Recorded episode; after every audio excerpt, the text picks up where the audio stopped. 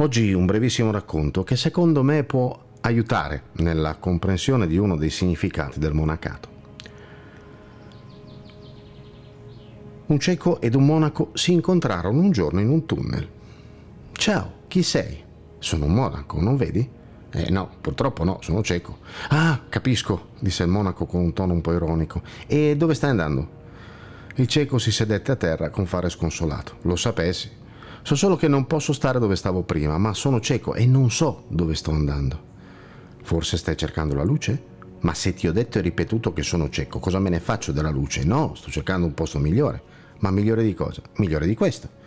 Beh, allora possiamo camminare assieme. Anch'io vado verso un posto migliore, però, a differenza tua, so come è fatto. Sarà un vantaggio per entrambi. Tu andrai più veloce e io avrò compagnia.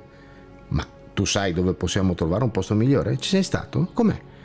Chiese il cieco improvvisamente ansioso. Allora il monaco scosse la testa. No, non ci sono mai stato, o almeno non me ne ricordo, ma io vedo una luce verso cui posso accompagnarti. Il cieco ci pensò su un po', poi disse: Ma come arriveremo alla luce? Peccato che non potesse vedere il sorriso apparso sul volto del monaco quando rispose: Semplice, insieme.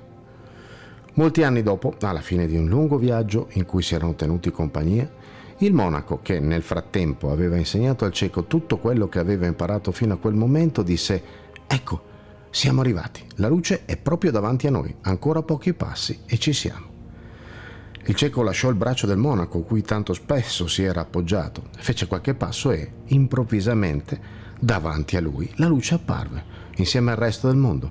Un sole caldo, alto nel cielo azzurro, illuminava un meraviglioso panorama di prati verdi e acque azzurre, popolato da uccelli variopinti e animali che brucavano tranquilli. Il cieco pianse dalla gioia. Mai avrebbe creduto che potesse esistere tanta bellezza. Allora si girò verso il monaco per ringraziarlo, ma quando ne ebbe visto il viso, si rese conto che le pupille dei suoi occhi erano completamente bianche. Ma tu sei cieco, esclamò.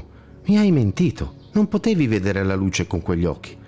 Il monaco sorrise e questa volta l'ex cieco poté vedere quel sorriso. Era dolcissimo.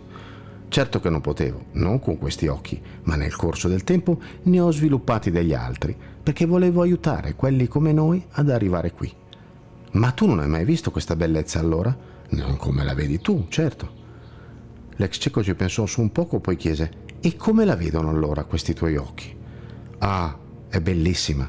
E poi, e poi io la vedo anche quando siamo nel tunnel. Non sempre, certo, ma ogni tanto sì.